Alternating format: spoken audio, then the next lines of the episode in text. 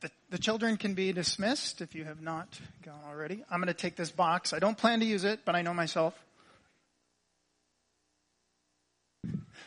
Well, good morning, church. Thank you, Audra, for that great update. So this morning, we're going to be talking about and looking at what the Bible has to say about the power of our words the ideas of cursing and blessing, which is probably something uh, many of you have never had a sermon on. I know growing up, I don't think I've ever had a sermon on blessing, but the Bible uses it all the time. And at the end, so we're going to look at how do we do this scripturally, and at the end, we're going to practice it. So somebody's going to come up on stage here with me, and we're actually going to bless uh, someone together. So that's what we're going to look at. But let's pray uh, before we get started. Father, we just come before you this morning with expectation. We just we delight to be here in worship. We ask, Father, that you would just open our minds, open the scriptures for us to understand this morning, uh, open our hearts to receive. We just ask that you would be honored and glorified in our time together. Amen. So let me ask you a question. Has God ever asked you to change your mind about something? Let me ask it another way. Has God ever asked you to repent of something? Well, that feels like a bigger thing, doesn't it? That second question, asking you to repent of something. Um, well, actually, when you look at the word repent in the New Testament, as Jesus used it and the apostles used it, it's the exact same word. So the, the, there's the Greek word up there, of course. Can't do a sermon without a word of Greek. But, but that word, when it's used, literally means to change your mind. And so this idea of changing our mind and, and repentance is a big part of Jesus' mission. If we, in, in Mark chapter 1, this is right at the beginning of Jesus' ministry, so it was right after he was uh, baptized by John, and then he went in the desert and he was tempted and he came back. And so his very first uh, captured words in the book of Mark say, The time is fulfilled and the kingdom of God is at hand. Repent, change your mind, and believe in the gospel, right? And what's the gospel? The gospel is pretty simple. It's that Jesus is the Christ, he died and he rose again. So change your mind and believe in Jesus. That, that's where he said, I came to declare this. And at the end, so then his last words at the end of Luke are very similar to that. He opened their minds to understand the scriptures, and he said to them, Thus it is written. So here's what he wants that your minds to get open to that the Christ should suffer and on the third day rise from the dead, the gospel, and that repentance for the forgiveness of sins should be proclaimed. So Jesus came to declare repentance, change your mind, believe the gospel. That, that's why he came. It's part of the Christian life, and it's not a one-time thing. It's, it's something that is expected of, of us as we grow in our walk. And you can see that in Revelations. In Revelations chapter 3, this is the revelation to John, uh, and this is Jesus speaking. It's actually his words to the church in Laodicea. And he says, For those whom I love, right? So this is for you as Christians. Those whom I love, I reprove and discipline. So be zealous and repent. Right? So as a believer, I'm going to discipline you, so be excited about it and change your mind, right? When that time comes, accept it, embrace it, change your mind. So this is, this is the Christian walk. And so, so for me, God wanted to change my mind about something. And, and the other thing I want you to get is this idea of changing your mind. It's not a head thing right? It involves not just your head, it involves your heart and your body and your actions. So let's say this morning I was trying to decide, are we going to bring the van or the, the truck to the service? So let's say I was planning to bring the van. And then I remembered, well, it's maybe a little low on gas. Well, if I would have brought, so I, I should take the truck. Well, if I drove the van, I didn't actually change my mind, right?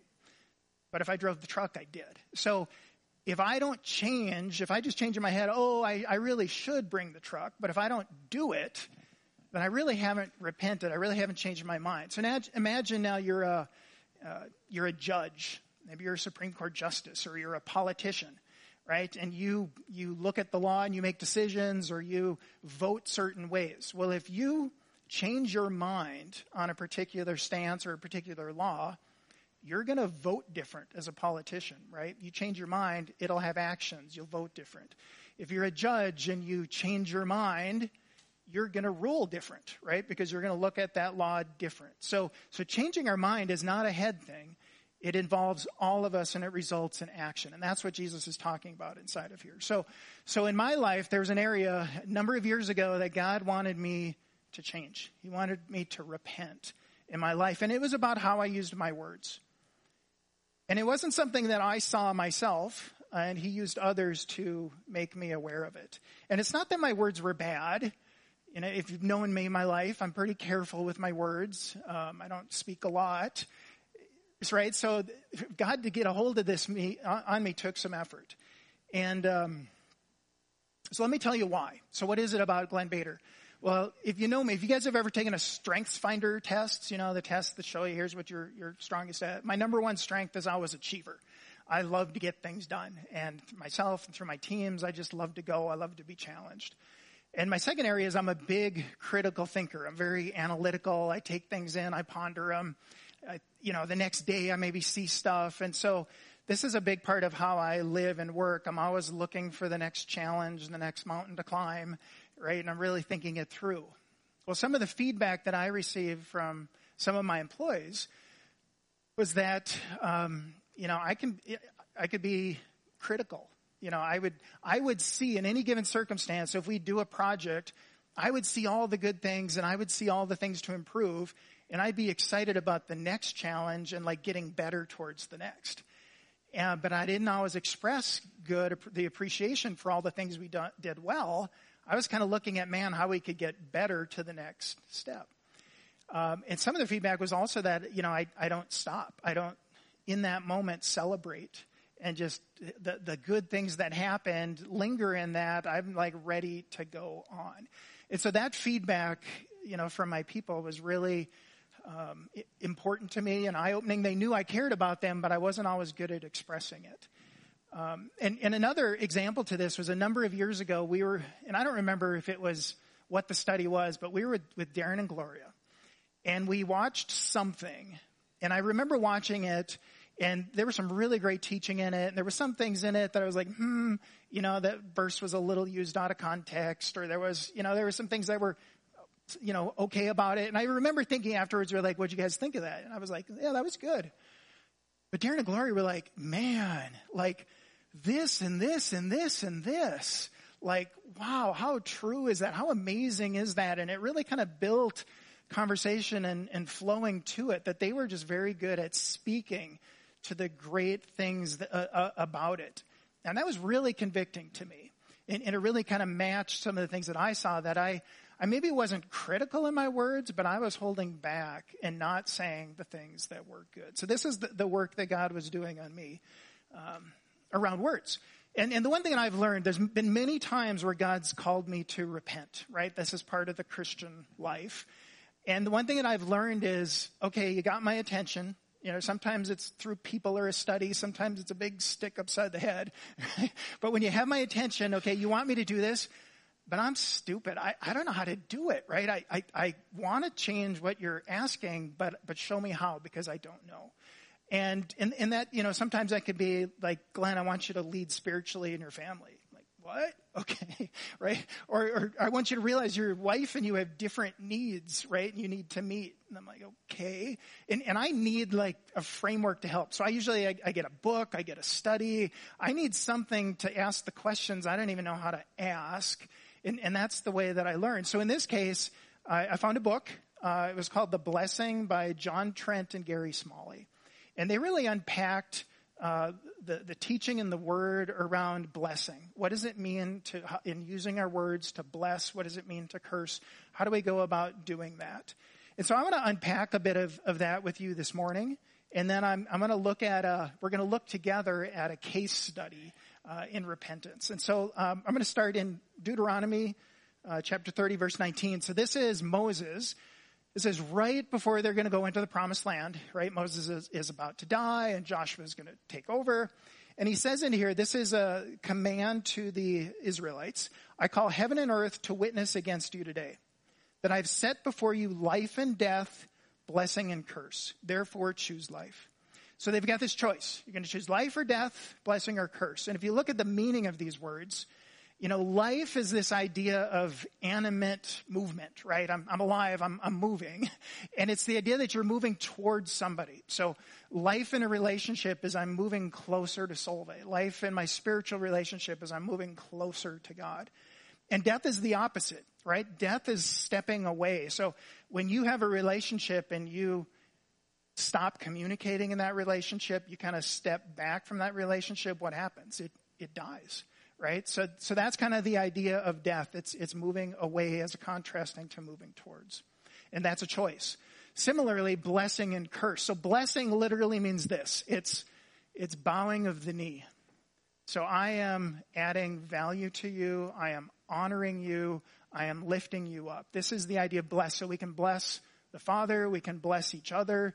But that is the idea of blessing. And as opposed to that, cursing. Cursing is taking something that is large and making it small. It's making it trivial, um, you know, making it slight. And so you can imagine a stream or a river that's flowing and you dam it up and it becomes this tiny little trickle, right? That's to curse. That, that's the idea here. So it's this choice, right? We're going to choose life and death. We're going to choose blessing or curse.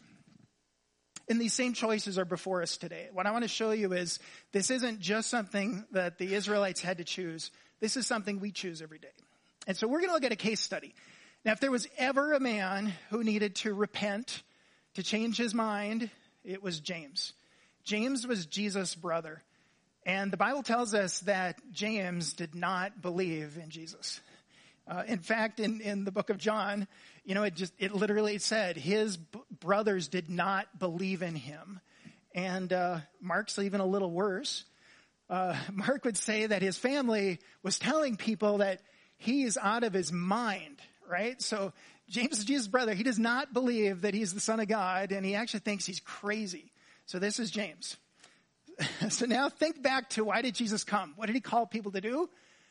Called you to change your mind, to repent, and believe the gospel. Believe that Jesus is the son of God who died and rose again.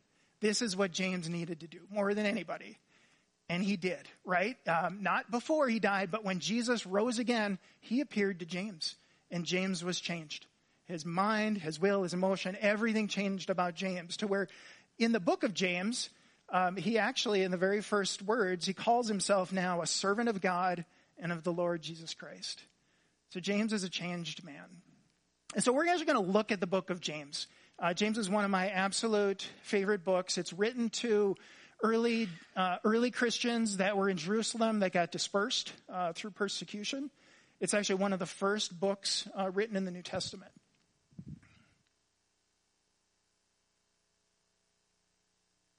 Okay. When a lot of people think about the book of James, a lot of people talk about it as like wisdom literature, like it's the book of Proverbs. Um, oh, it's a bunch of good, wise sayings on Christian living. I don't agree. I think James is one of the most cohesive books that tells an amazing story. And, and the key to understanding James is to understand James himself. Look through the lens of what he went through, through the repentance that he, he lived, and, and even the way he had to change from his words of calling Jesus crazy, right, to now saying, hey, I am his servant. Um, so what I'm going to do is I'm going to give you, so there's five short chapters. I'm going to give you the quick outline. Um, it kind of builds to chapter three. Chapter three really gets into the heart of the power of our words, and then it kind of closes. So I'm going to give you a kind of a quick Cliff's Note version of the book of James. Um, so as James starts, right? What he, basically the key ideas here, uh, they're really the same as the message of Revelations. Remember Jesus' letter or note to the church in Laodicea? He said, "Hey, like you're gonna get disciplined because I love you, so be zealous in that and repent." Okay, that's the same message here. James is saying, "Hey, um, be joyful in trials. They're coming, but but you're getting them because it's discipline. God loves you, right? They're going to shape you to be more like Jesus." So that head slap that I get sometimes where God says, I want you to change, that's the role of trials. Okay? So be joyful in them, be zealous in them. Um, and this is God's work. Uh, don't forget who he is. All good things come from him, and discipline is actually good. Um, and you're just dust, so don't think too much of yourself. Uh, he's actually making the, you the very first fruits of his creation. And so then, you know, what? um, one of the things when you're speaking they tell you to do is first I'm going to tell you what I'm going to say, then I'm going to say it, and then I'm going to remind you of what I said. That's what James is going to do. So right here in the beginning of chapter 1, he's going to tell you what he's going to tell you in this book. So verse 19 of James 1 starts, he says, Know this, my beloved brothers, let every person be quick to hear, slow to speak, slow to anger, for the anger of man does not produce the righteousness of God. So your anger, you getting upset, does not make you holy. He's contrasting that. He's saying, shut your mouth, be quiet, listen, be slow to speak. Um, and therefore, put away all filthiness and rampant wickedness and receive with meekness the implanted word, which is able to save your mouth. So these terms of all filthiness and rampant wickedness, it's this idea of like taking off dirty clothes. Um, all wickedness actually, um, the, the term often means a buildup of wax in your ear which seems kind of strange, but if you think about it, he's saying, hey, your angry speech is keeping you from hearing God's word. So shut your mouth? Be slow to speak, right? And receive with meekness the implanted word. You're missing the word of God because your mouth is too busy speaking, is really what he's saying in here. Um, but be doers of the word and not hearers only, deceiving yourselves. One of the challenges that people have with the book of James, a lot, a lot, of times people struggle with it to say, oh, James teaches this faith without works is dead. It's a different gospel. It goes against grace. That's not the case. Remember, remember James here. This is a book of him, a man who went through repentance that's telling you to change your mind and repent results in a changed life. And so what he's saying here is when I want you to, to be quiet, to receive the word, and you're going to know it took because there's going to be fruit in your life that shows it. So that's chapter one. This is our roadmap. Um, but he also tells us shortly after, like, hey, if you don't bridle your tongue, you're deceived. You're fooling yourself. And your religion, your faith is worthless. Okay. So, so your, your faith, your changed mind is going to show in your life and if you can't bridle your tongue, you're just, you're just deceiving yourself. So he's got very strong words in here of the role of our words. So James 2, he builds on it and he basically says, hey, you all have no ground for judging each other. Uh, so whether it's, you know, he starts with some things you're showing favoritism because of wealth and clothes, and then he moves on. He's, you know, talking about different types of sin, of murder and things like that.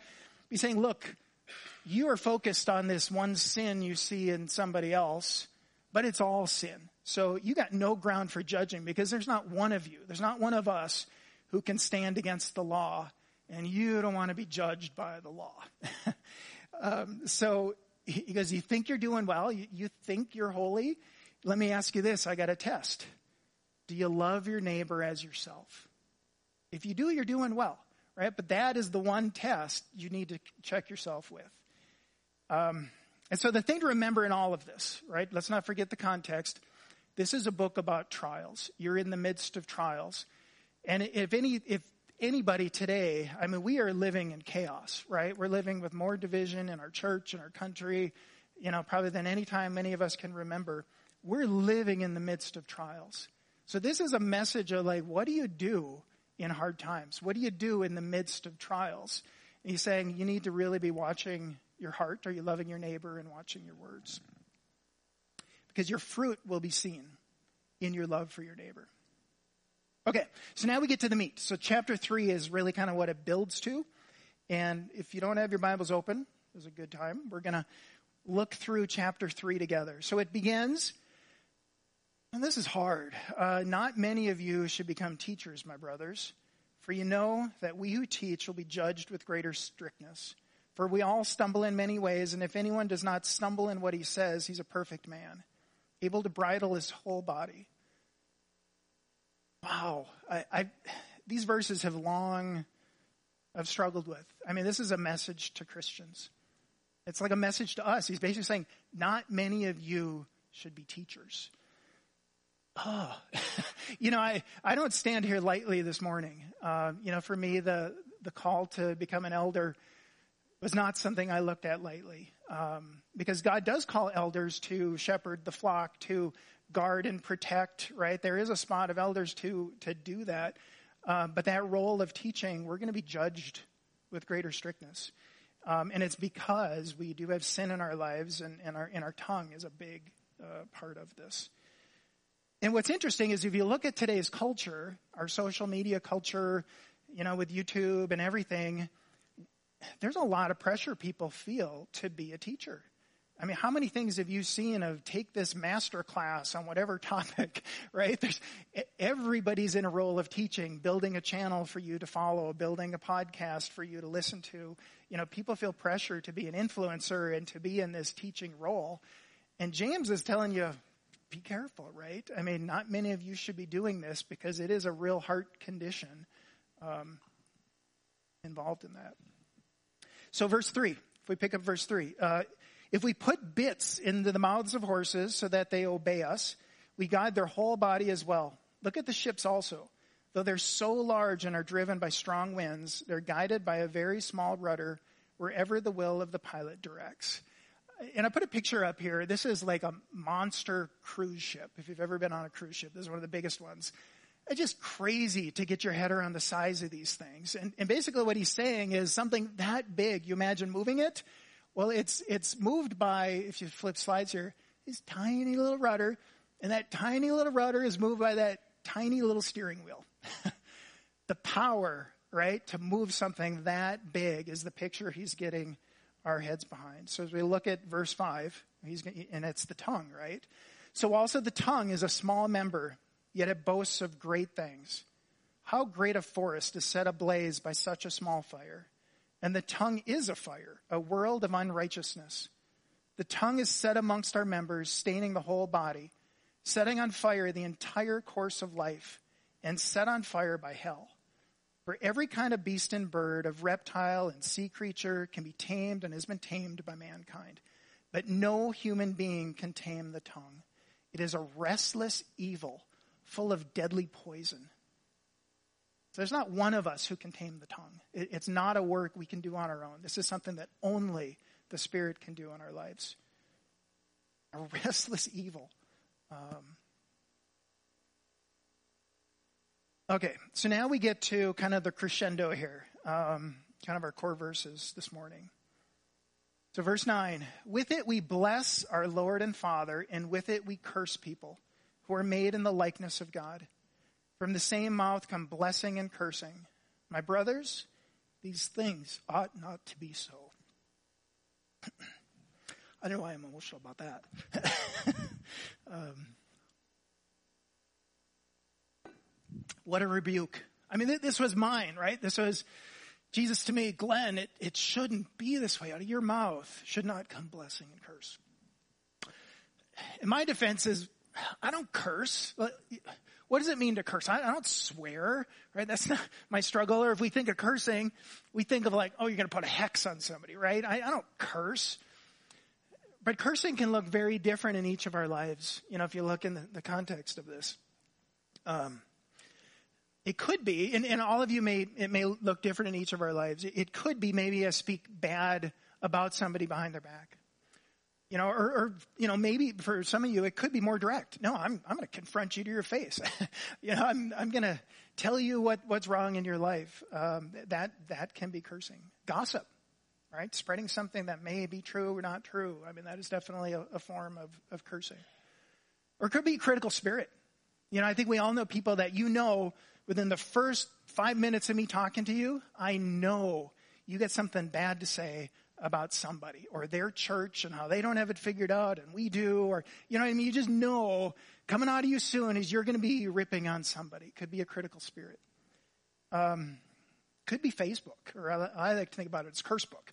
Uh, you know how many times do people you call somebody an idiot or stupid or something online somebody you don't even know uh, right? Or, or something a conversation you might never have in person. And, and and the interesting thing to me is like how many friendships are ended on Facebook, how much smaller are our circles of influence becoming, right? Uh, and, and, uh, and it's relationship is what creates change. Has anybody ever been changed through critique?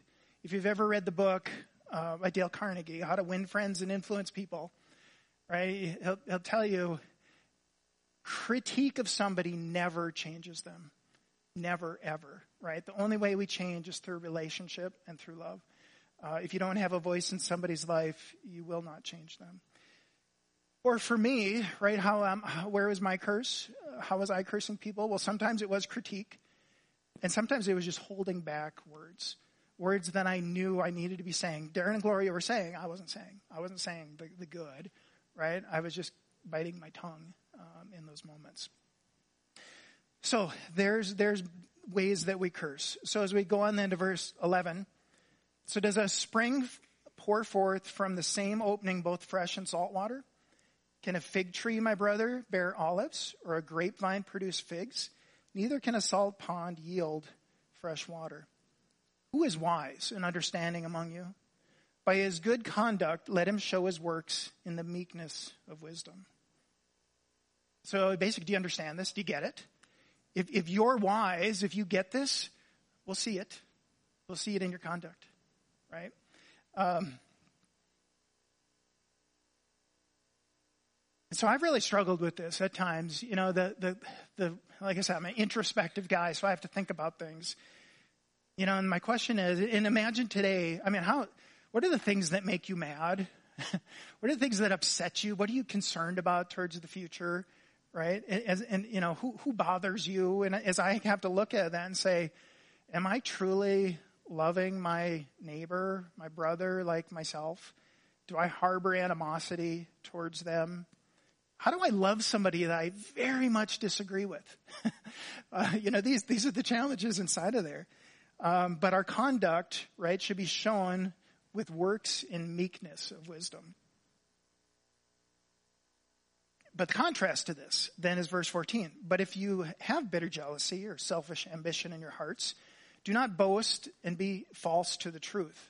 This is not the wisdom that comes down from above, but is earthly, unspiritual, demonic. For where jealousy and selfish ambition exist, there will be disorder in every vile practice. But the wisdom from above is first pure, then peaceable, gentle, open to reason, full of mercy and good fruits impartial and sincere, and a harvest of unrighteousness is shown in peace by those who make peace.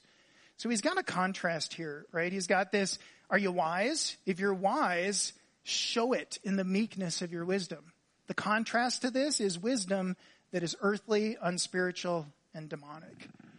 Um, and we know, right, the demonic is real right? There, the enemy is out there. The demons are out there speaking lies into our lives. And so they can be giving us wisdom, supposed wisdom that is not from above. Okay. So finishing James. So as he, as he builds on this, then it kind of starts closing chapter four, right? The reason we curse is because we're in love with the world. We may not think we're in love with the world. Um, but our actions show, right? So he's saying, don't speak evil against one another, brothers. Who are you to judge your neighbor? And this is the one for me, right? Whoever knows the right thing to do and fails to do it, for him it's sin. Right? So if I, and I'm, in my life, I've been so often prompted to say something to encourage somebody, but think, you know, the circumstances or whatever just aren't right. You hold back that blessing and that is a curse. So to, to, to, not speak blessing, remember it's an opposite. It's a choice. You're going to bless, you're going to curse. So when I hold back from blessing, I actually deliver curse. And then finally in James 5, be patient, right? Be patient for this fruit to develop in your life. He started that chapter 1, right? Joyful in trials, it's going to produce fruit. Be patient as it happens. Don't grumble against each other so you won't be judged. And don't forget to pray as you wait for this fruit to develop through these trials and sufferings. And don't forget to call the elders to come and pray for you. That, that's our role. That's why we're here. So there's the book of James in a nutshell. Um, oh, I skipped the first slide, the, the summary slide. If you can go back to that one. so how do you summarize all of that? Summarize the whole book of James. Uh, it's back a few slides. Uh, it um, basically, I have three three summaries of how you can summarize the book of James. Understand how God is working to make you like Jesus. Here's option one. I like that one. Or option two. Brothers, your heart is messed up, but you don't realize it. right? That's what God was saying to me. Glenn, your heart's messed up, but you don't quite get it. Or number three, this is my favorite, murder in the third degree. Right? which is what? Manslaughter, unintentional murder, right? We're choosing life or death, blessing or curse. I was cursing and didn't realize it, right? I was causing harm that I wasn't aware of. So choose, choose life. Okay, so that is a great example from James' life um, that gives us a good scriptural basis of it. So let's talk about blessing. We've talked about curse. How do we bless? Well, blessing is a speech act. It's, it's something that gets verbalized. It brings good upon somebody else. And if you think about it, if you go back in, in the Old Testament and you look at blessing, God loves to bless, right? He, he blessed creation. He blessed, you know, the, the uh, Adam and Eve. He blessed Noah and his sons. He blessed the seventh day and made it holy. He blessed Job. He blessed Abraham and said through, through you, I'm going to bless the other nations, right? And Jesus was the fulfillment of that. And even in Jesus' ministry, Jesus was frequently blessing. He blessed the loaves and fishes before he multiplied them. Uh, he took children in his arms and he blessed them. The, the bread he blessed in the Lord's Supper uh, before they took it. And actually, the cup in, in the Lord's Supper is actually referred to as the cup of blessing. And then finally, before he went back to heaven, as he was ascending, he blessed the apostles. So blessing is just central to the Trinity. It is the way you know, that, that God lives in the demonstration that Jesus gave us. So how do we do it? How do we go about blessing? Right? I, we don't want, I don't want to curse. I want to bless. How do I do that? And, and, that's me again, right? I don't, I don't know how to do this. Show me. So scripture provides a good, a good basis of understanding and, and probably one of the best places to get a picture of blessing and the one we're probably most familiar with was Isaac blessing Jacob, right? I, uh, Isaac was planning to bless Esau, and he sent him out. He said, okay, go kill some wild game and come back and make me some stew so that I can bless you. And Rebecca heard this, right? While he's out hunting, she's like, quick, Jacob, I'll make the stew, right? You go put this fur on your arms so that he thinks it's you. And they go in and they trick Isaac. And Isaac ultimately ends up blessing Jacob. And once that's done, he receives the blessing. Esau comes in. They realize what went on. And here's Esau's reaction. He says to his father, have you but one blessing, my father? Bless me, even me also, O my father. And Esau lifted up his voice and wept. So this lack of a blessing, it's not, it's not about his birthright or inheritance. That, because remember, that's already been dealt with. he sold it for a bowl of stew, right? So that wasn't what he was upset about. He was not receiving this verbal blessing from his father, and it was just devastating to him.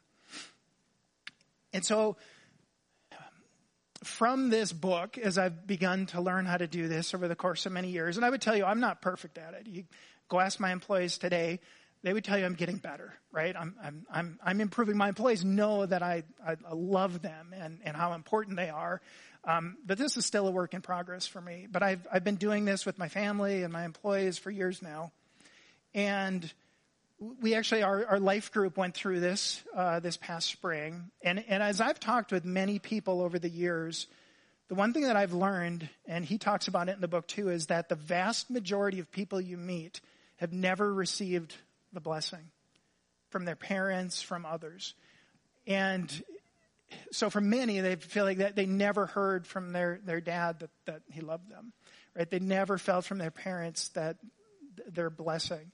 And so often the story that I hear is this story of because they, they didn't feel their love and their blessing, they saw, they observed what they did appreciate. And many times it was sports and activities. So the way when my father praised me was when I did well at this, and so I pursued that. I worked to become the best at this. And so for many people, their story is this, that I pursued this thing, right? And I either kind of won that championship game or I lost that or I got injured and that ended that career for me. But these are like defining moments in so many people's lives because they were pursuing, like Esau, this blessing that was just out of reach. So I would tell you the vast majority of people feel that they've never received that blessing. So, so as we've done this, um, you know, we've spoken blessing over our kids and family and others. We went on a vacation this spring, Solveig and I and the kids, and we took four, uh, four of their friends, college friends with us. And so we were there for seven nights. We were out in Colorado and I had this idea of, well, we're there seven nights. What if every night we bless one of the kids? And so we're building this plan and I mentioned it to Lydia uh, a few days ahead of time. And she was like, oh, Dad, she goes, you gotta do that. I was like, okay.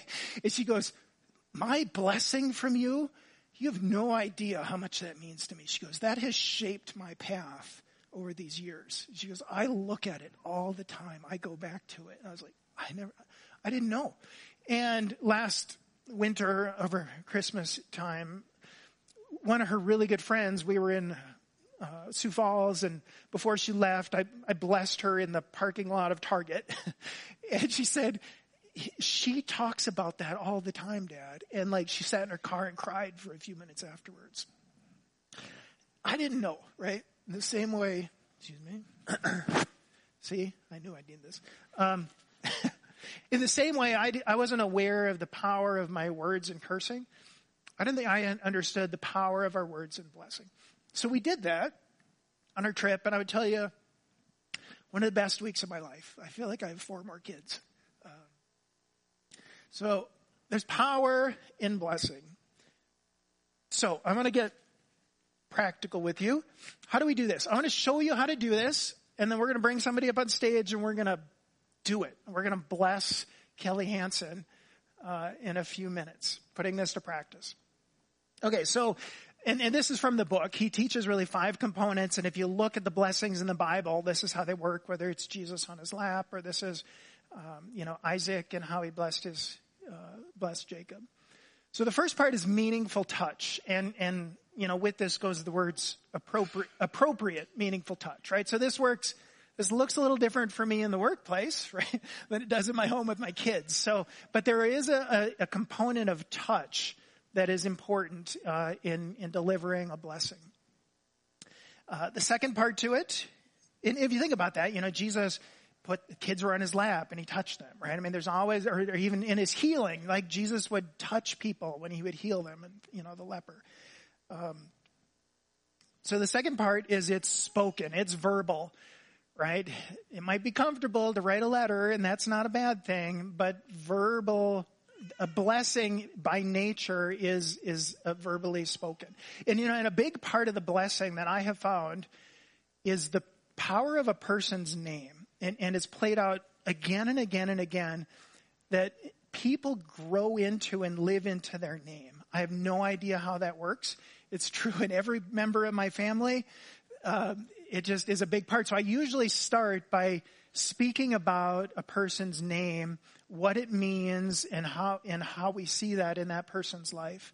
From that, we really look at the attributes. What is it about the person that we see about them? And when your kids are young, you might look at some of those attributes and they might drive you nuts. Just, oh, but that's part of God's gifting in that person. When Calvin was young, he was so silly. I don't know that I could count the times that Calvin embarrassed me. I still remember this Awana program and Calvin up there going like this for attention and just being silly. And at the time I didn't appreciate it, but it's who he is. And I just love that about him to this day. It's just, it's just part of who he is. And so part of it, you got to look at how has God gifted this person? What are their attributes, you know, that are about them? And now as you work to kind of picture this special future, imagine if their gifts were understood if, if they understood what their gifts were and they were fully using them for the kingdom, what might that look like? Right? Because I'll tell you what, the person you're talking to probably isn't fully aware of their gifts. They probably don't even know what it would look like if their gifts were fully used. So a, a picture of their future where their gifts are fully used is something that's probably so alien to them to even think about. So that's what you're doing when you're envisioning this, this future, right, of just this person being blessed and, and used in this way. And then the, the final part is an active commitment.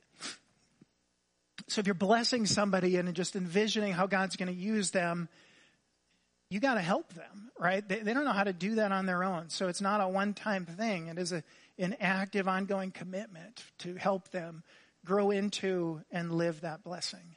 So that is kind of the, the core ideas of, of blessing somebody. And so with that, Kelly, I'm just going to show you how we do this. Okay. so I have notes. It's okay. Come, face me. Okay. All right. so, so Kelly agreed to do this. She knew ahead of time, but she has no idea what I'm going to say. She asked me why, why did I pick her? And I said, well, you'll find out when you get here. So, so Kelly, um, you know, I did start with your name, and I don't think I've ever seen somebody whose name better describes them than you. Do you know the meaning of your name? I do not. Okay, this is awesome. So your name is Irish. Are you Irish? Two percent. Okay. So you, it is an Irish name. Here's what it means: bright-headed, frequenting churches, a warrior, a clear mountain spring, or a farm by the spring. Isn't that amazing? So here's what I know of you. Um, Kelly, just, you know, I've known you for a couple of years now, maybe. You know, you just, as I've gotten to know you and just watch you, you are such a positive, kind person. You know, you, you just bring energy and life uh, to, to people, to, to others. And, you know, and people love to spend time with you. You know, you walk in a room and it's just changed. Um, and so that, that just obvious to me. And so as I was thinking about, you know, just a word picture of, of you, it, it, was, it was the farm by the spring. It was just, that was so it. You know, you, I, I think about your, your uh, journey here. You know, you are, are fruitful, right? And you're fertile ground. So you started coming to victory and then more in your family started coming and others started coming, right? And so, so your, your obedience to, to the Spirit just has been growing and bringing um, others to Him. Um, you know, you're, it's been just a joy to get to know you and in your heart, um, and, and and Robert as well. You know, you know, you, you guys just as a couple have just been such a blessing to to get to know, and you know, and I think I first started seeing you in classes. You guys are very involved. You had a heart to learn and to grow and get involved. And then, you know, this, now you're getting involved in, in serving and in Awana, leading games and taking a bigger role. And, and Robert, you know, with live stream, man, you know, he's just got such a heart to do it well and to learn and to serve. And so, so this picture to me of just this, this farm by a, by a stream, right? Of your guys' fruit is just beginning. And, you know, if you think about what does it take for a farm to really grow and, and produce fruit, there's a few things, right? You need seed, right? So that's the word of God. So for you, you guys as a couple, just to stay grounded in the word is just going to be so uh, important to your fruitfulness. Um, and then that stream, right? The stream is just often the, the Spirit of God, right? So as you guys learn to hear the Spirit and respond to the Spirit and just pray and live in the Spirit is just going to be a, a big part for your life. But then the last part is a farm needs nutrients, right? You, you water and the seed and then you give it nutrients. And I just really see that as, as the friendships and the relationships in your life. So as you guys surround yourself with people that are going to encourage you and build you up and, and grow, um, you guys just your fruitfulness, your fruitfulness is just going to continue to grow and, and expand. So just blessing upon you. Just love getting to know you guys and just so thankful for you uh, being part of this body.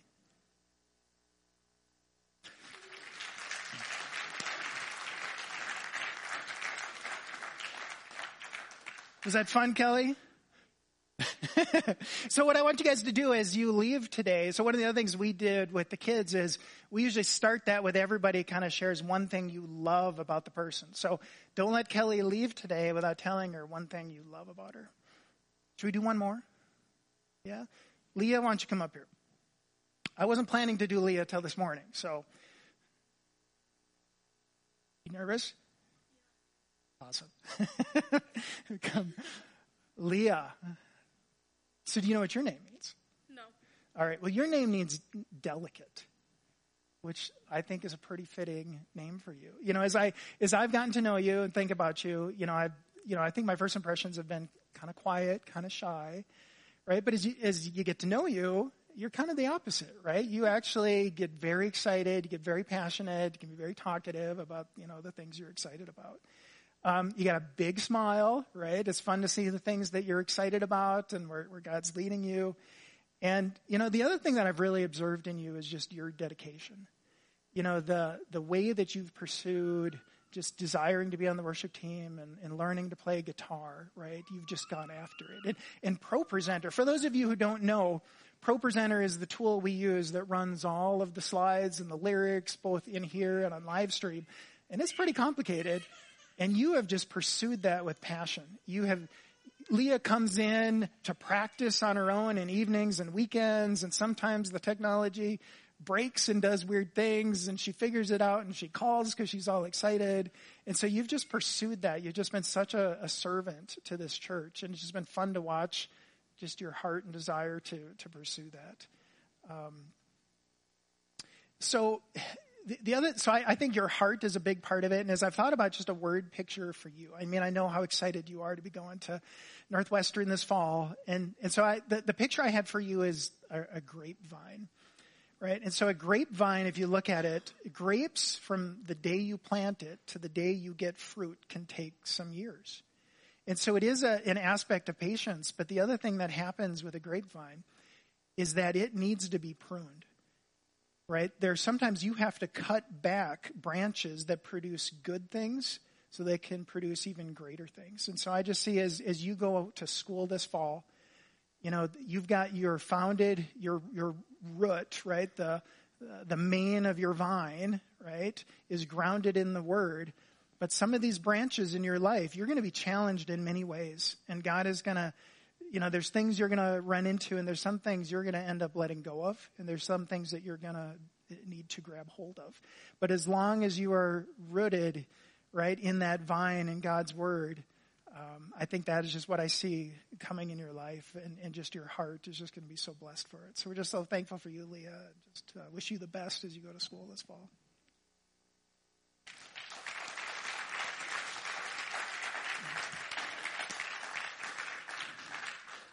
So there's a little picture of blessing. Um, again, for Leah, make sure you tell her what you love about her on your way out today. Um, but you guys can do this. I can do this. It, it's not as hard as it feels. And so I just want to encourage you in this. Let's, let's choose, let's choose blessing and, and not curse. So with that, I think we'll have the worship team come up for one last.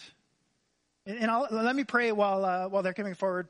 Father, we just thank you for this time this morning. We just thank you, Lord, for your brother James. We thank you for the, the way that you called him to repent, Lord, to change. We thank you for the, the call you gave on us Lord, to, to change our mind and believe in you that you are the Christ, that you are the Son of God, that you died and rose again for us. And so, Lord, as, as you call us as a body to, to love one another, uh, we just ask, Lord, that you just implant upon us, Lord. Make us aware the cases and the spots where we are delivering curse and not blessing. Help us to grow, Lord, as a church that is great in unity, that is known for our love for each other, that is, uh, Lord, encouraging to one another. So we give this morning to you and we just thank you.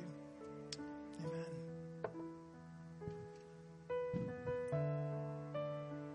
Amen. Will you stand with us?